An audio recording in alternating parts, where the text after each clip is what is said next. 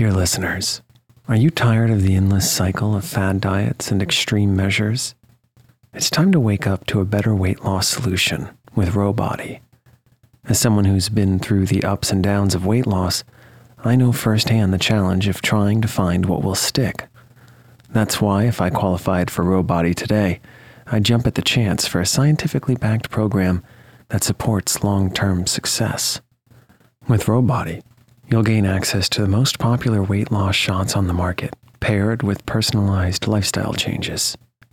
Over 200,000 people have already chosen Ro to help them lose weight. Say goodbye to the roller coaster of weight loss dreams and hello to sustainable, real results with Ro Body. Go to ro.co slash snoozecast. Sign up today and you'll pay just $99 for your first month and $145 a month after that. Medication costs are separate. That's ro.co slash snoozecast.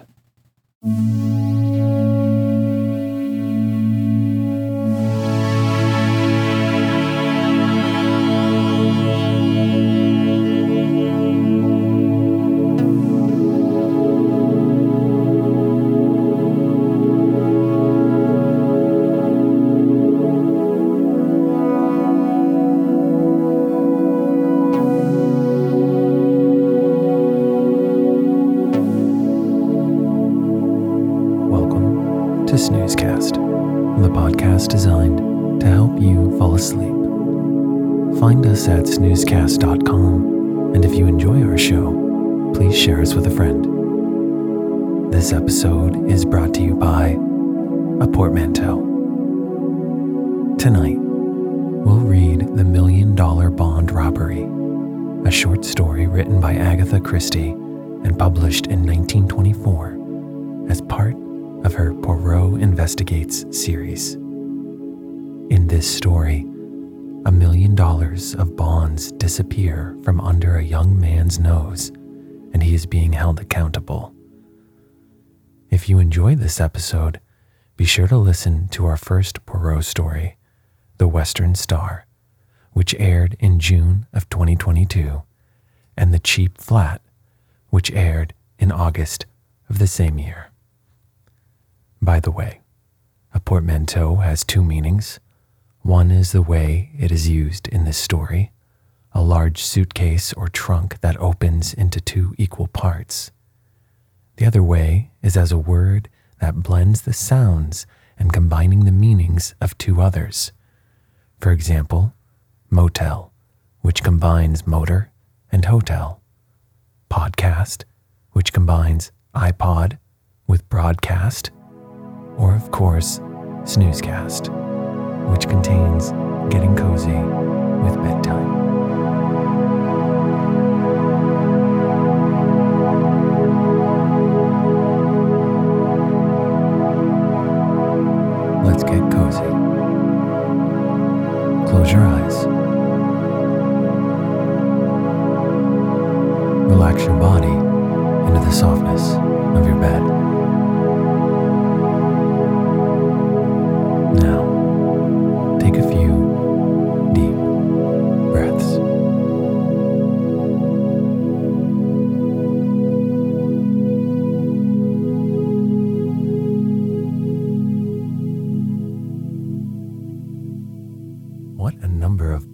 Robberies there have been lately, I observed one morning, laying aside the newspaper.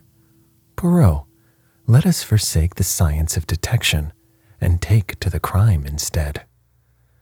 You are on the, how do you say it, get rich quick tack, eh, mon ami? Well, look at this last coup. The million dollars worth of Liberty bonds, which the London and Scottish Bank were sending to New York, and which disappeared in such a remarkable manner on board the Olympia.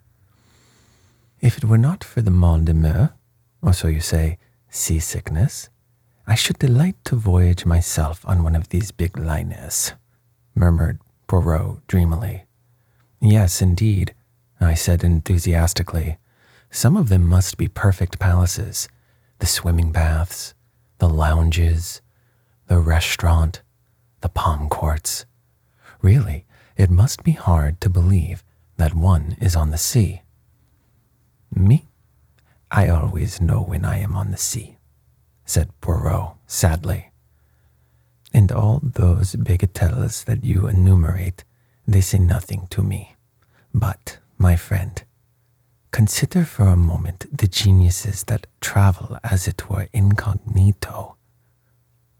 On board these floating palaces, as you so justly call them, one would meet the elite, the haute noblesse of the criminal world.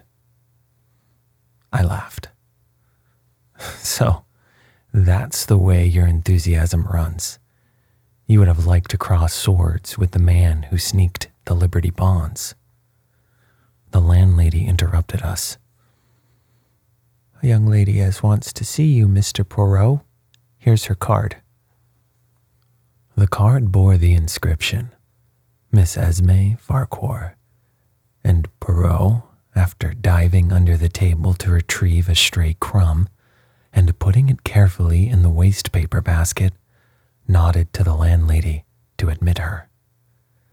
In another minute, one of the most charming girls I have ever seen was ushered into the room.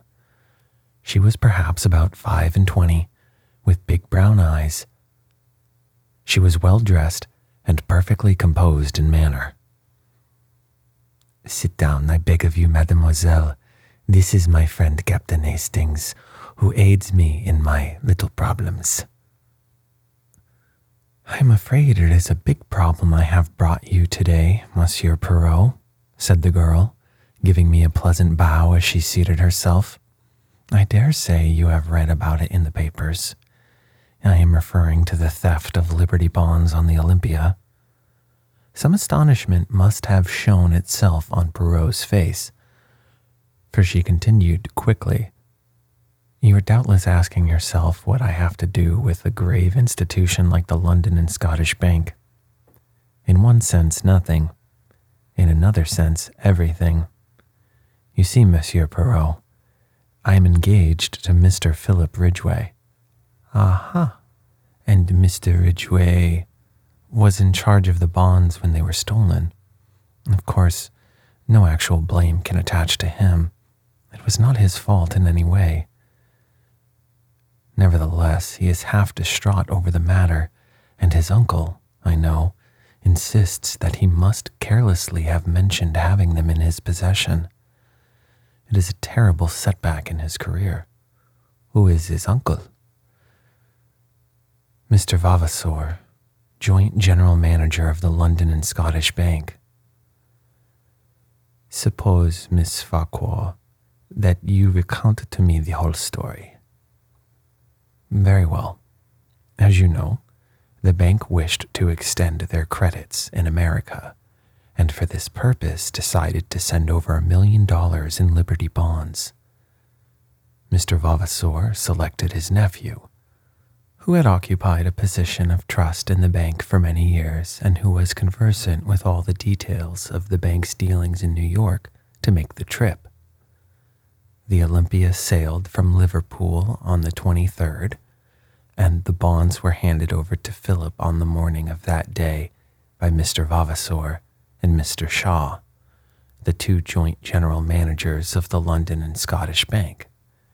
They were counted enclosed in a package, and sealed in his presence, and he then locked the package at once in his portmanteau. A portmanteau with an ordinary lock? No, Mr. Shaw insisted on a special lock being fitted to it by Hubbs. Philip, as I say, placed the package at the bottom of the trunk. It was stolen just a few hours before reaching New York. A rigorous search of the whole ship was made, but without result. The bonds seemed literally to have vanished into thin air. Poirot made a grimace. But they did not vanish absolutely, since I gather that they were sold in small parcels within half an hour of the docking of the Olympia. Well, undoubtedly the next thing is for me to see Mr. Ridgway. I was about to suggest that you should lunch with me at the Cheshire Cheese. Philip will be there. He is meeting me, but does not yet know that I have been consulting you on his behalf. We agreed to this suggestion readily enough and drove there in a taxi. Mr. Philip Ridgway was there before us and looked somewhat surprised to see his fiancée arriving with two complete strangers. He was a nice looking young fellow, tall and spruce, with a touch of graying hair at his temples, though he could not have been much over thirty. Miss Farquhar went up to him and laid her hand on his arm.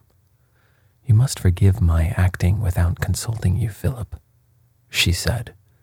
Let me introduce you to Monsieur Poirot, of whom you must often have heard, and his friend Captain Hastings. Ridgway looked very astonished. Of course, I have heard of you, Monsieur Poirot, he said as he shook hands, but I had no idea that Esme was thinking of consulting you about my. our trouble.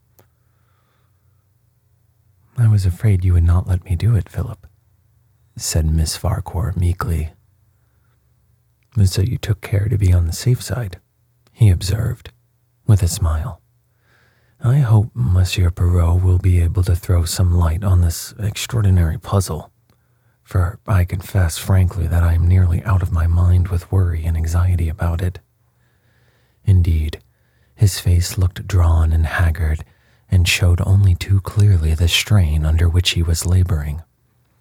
Well, well, said Poirot, let us lunch, and over lunch we will put our heads together and see what can be done.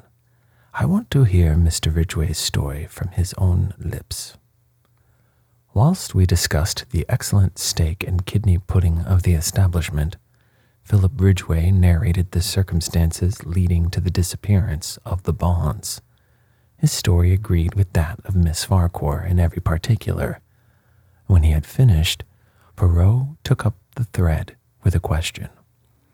What exactly led you to discover that the bonds had been stolen, Mr. Ridgway? He laughed rather bitterly. The thing stared me in the face, Monsieur Poirot. I couldn't have missed it. My cabin trunk was half out from under the bunk, and all scratched and cut about where they'd tried to force the lock. But I understood that it had been opened with a key. That's so. They tried to force it, but couldn't, and in the end, they must have got it unlocked somehow or other. Hmm, curious, said Poirot, his eyes beginning to flicker with the green light I knew so well. Very curious. They waste much, much time trying to pry it open. And then, sapristi, they find that they have the key all the time, for each of Hubbs' locks are unique. That's just why they couldn't have had the key. It never left me day or night. You're sure of that? I can swear to it. And besides, if they had had the key or a duplicate, why should they waste time trying to force an obviously unforceable lock? Ah, there is exactly the question we are asking ourselves. I venture to prophesy that the solution, if we ever find it, will hinge on that curious fact. I beg of you not to assault me if I ask you one more question. Are you perfectly certain that you did not leave the trunk unlocked. Philip Ridgway merely looked at him, and Poirot gesticulated apologetically. Ah, but these things can happen, I assure you. Very well. The bonds were stolen from the trunk. What did the thief do with them? How did he manage to get ashore with them? Ah, cried Ridgway. That's just it how. Word was passed to the customs authorities, and every soul that left the ship was gone over with a tooth comb. And the bonds, I gather, made of a bulky package? Certainly they did. They could hardly have been hidden on board.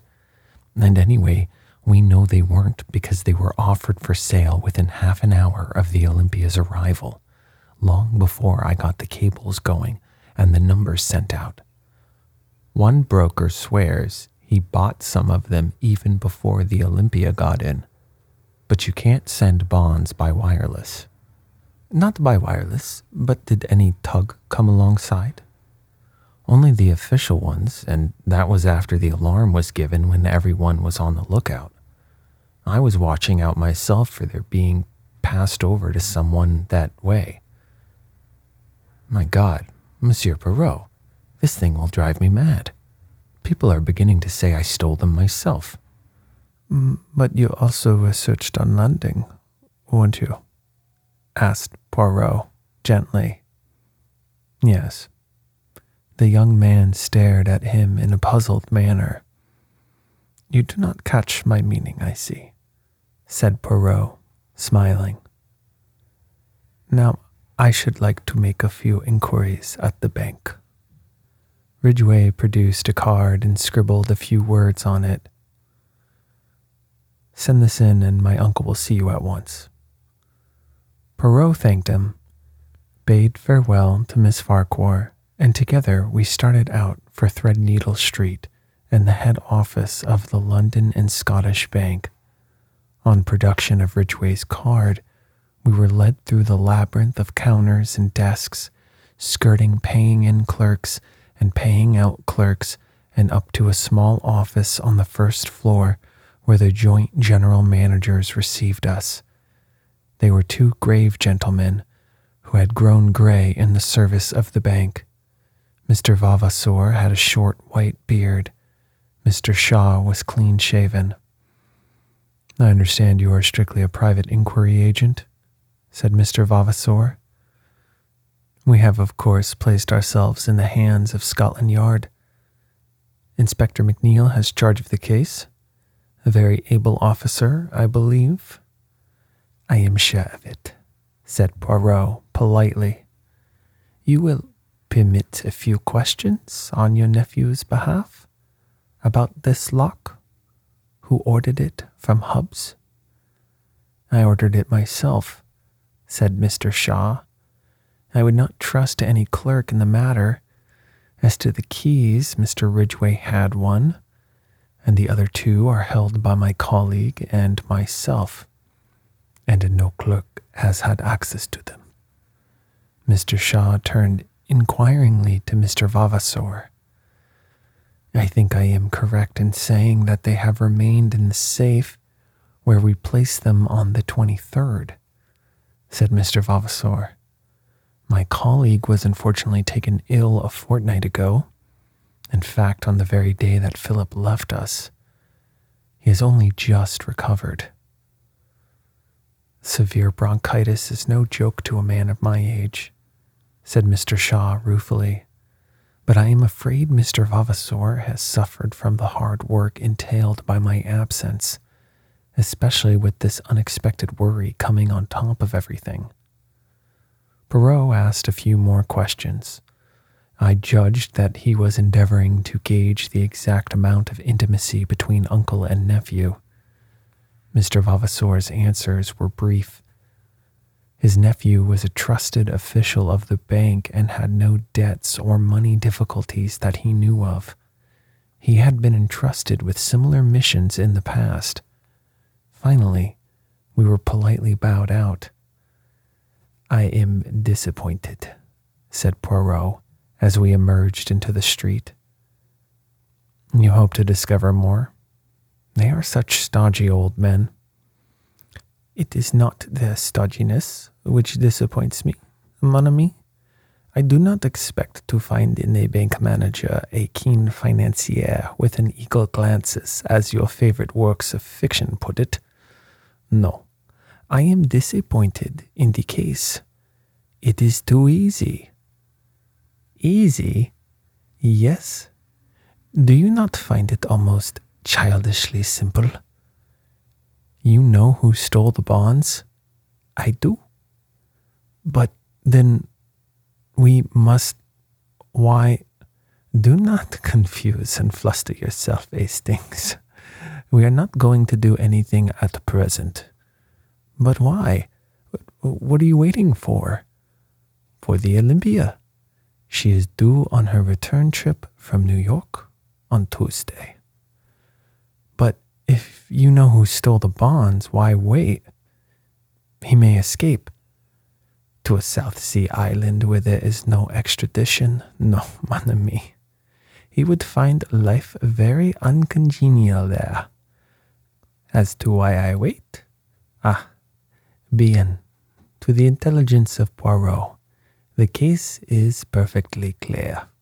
But for the benefit of others, not so greatly gifted by the good God, the Inspector McNeil, for instance, it would be as well to make a few inquiries to establish the facts. One must have consideration for those less gifted than oneself. Good Lord, Poirot, do you know I'd give a considerable sum of money to see you make a thorough ass of yourself just for once? You're so confoundedly conceited. Do not enrage yourself, Hastings. I observe that there are times when you almost detest me. Alas, I suffer the penalties of greatness. The little man puffed out his chest and sighed so comically that I was forced to laugh. Tuesday saw us speeding to Liverpool in a first class carriage. Poirot had obstinately refused to enlighten me as to his suspicions or certainties. He contented himself with expressing surprise that I, too, was not equally with the situation. I disdained to argue and entrenched my curiosity behind a rampart of pretended indifference. Once arrived, at the quay alongside which lay the big transatlantic liner, Poirot became brisk and alert. Our proceedings consisted in interviewing four successive stewards and inquiring after a friend of Poirot's who had crossed to New York on the 23rd. An elderly gentleman wearing glasses, a great invalid, hardly moved out of his cabin. The description appeared to tally with one Mr. Ventnor who had occupied the cabin C 24, which was next to that of Philip Ridgway. Although unable to see how Poirot had deduced Mr. Ventnor's existence and personal appearance, I was keenly excited. Tell me, I cried, was this gentleman one of the first to land when you got to New York? The steward shook his head. No, indeed, sir, he was one of the last off the boat. I retired crestfallen and observed Poirot grinning at me.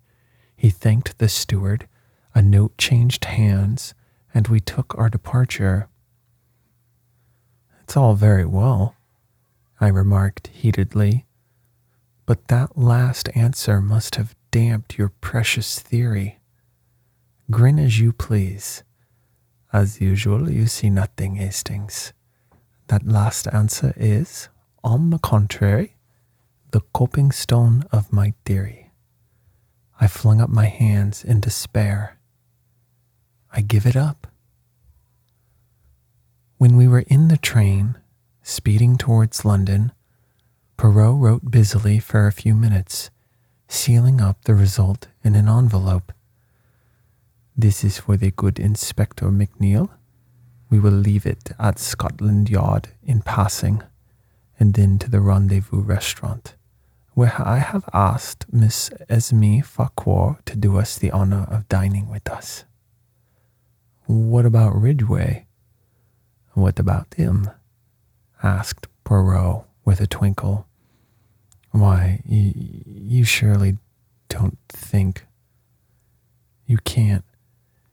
The habit of incoherence is growing upon you, Hastings. As a matter of fact, I did think if Ridgway had been the thief, which was perfectly possible, the case would have been charming, a piece of neat, methodical work. But not so charming for Miss Farquhar. Possibly you are right. Therefore, all is for the best. Now, Hastings, let us review the case.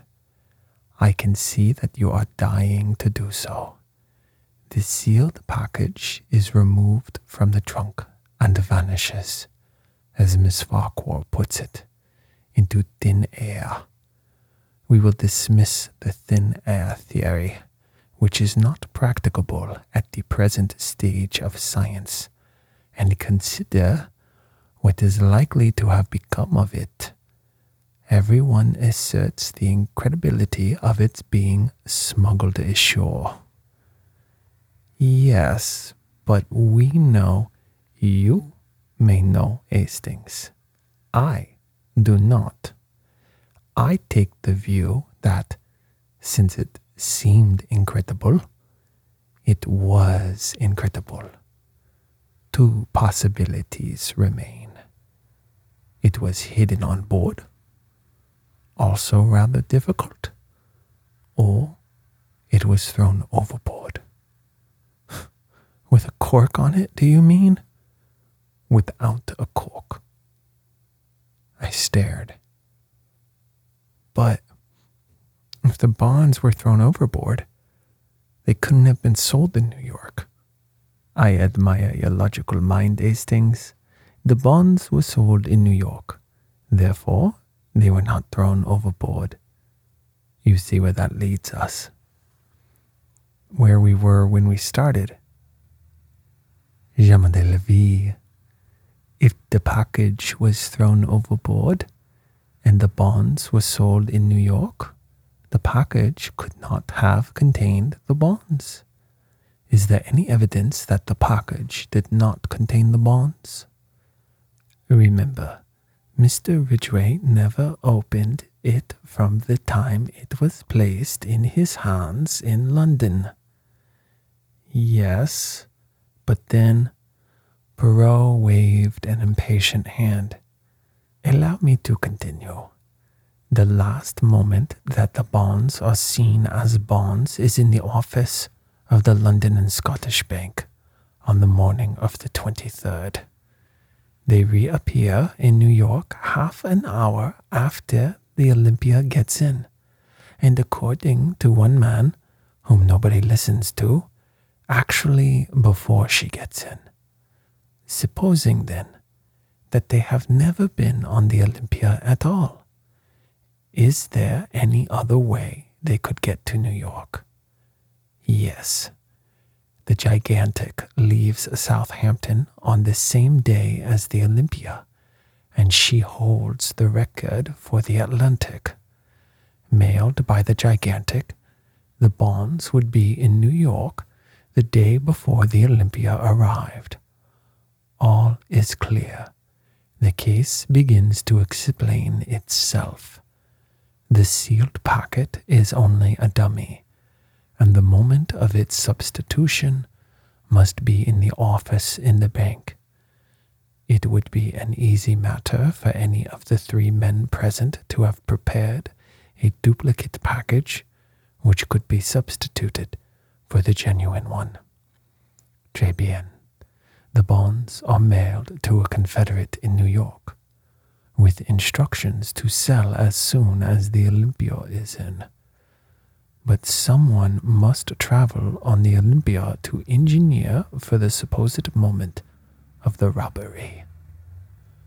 But why? Because if Ridgway merely opens the packet and finds it is a dummy, suspicion flies at once to London. No, the man on board in the cabin next door does his work, pretends to force the lock in an obvious manner so as to draw immediate attention to the theft, really unlocks the trunk with a duplicate key, throws the package overboard, and waits until the last to leave the boat. Naturally, he wears glasses to conceal his eyes and is an invalid since he does not want to run the risk of meeting Ridgway. He steps ashore in New York and returns by the first boat available. But who? Which was he? The man who had a duplicate key. The man who ordered the lock. The man who has not been severely ill with bronchitis at his home in the country. That stodgy old man, Mr. Shaw. There are criminals in high places sometimes, my friend. Ah, here we are. Mademoiselle, I have succeeded. You permit? And beaming, Poirot kissed the astonished girl lightly on either cheek.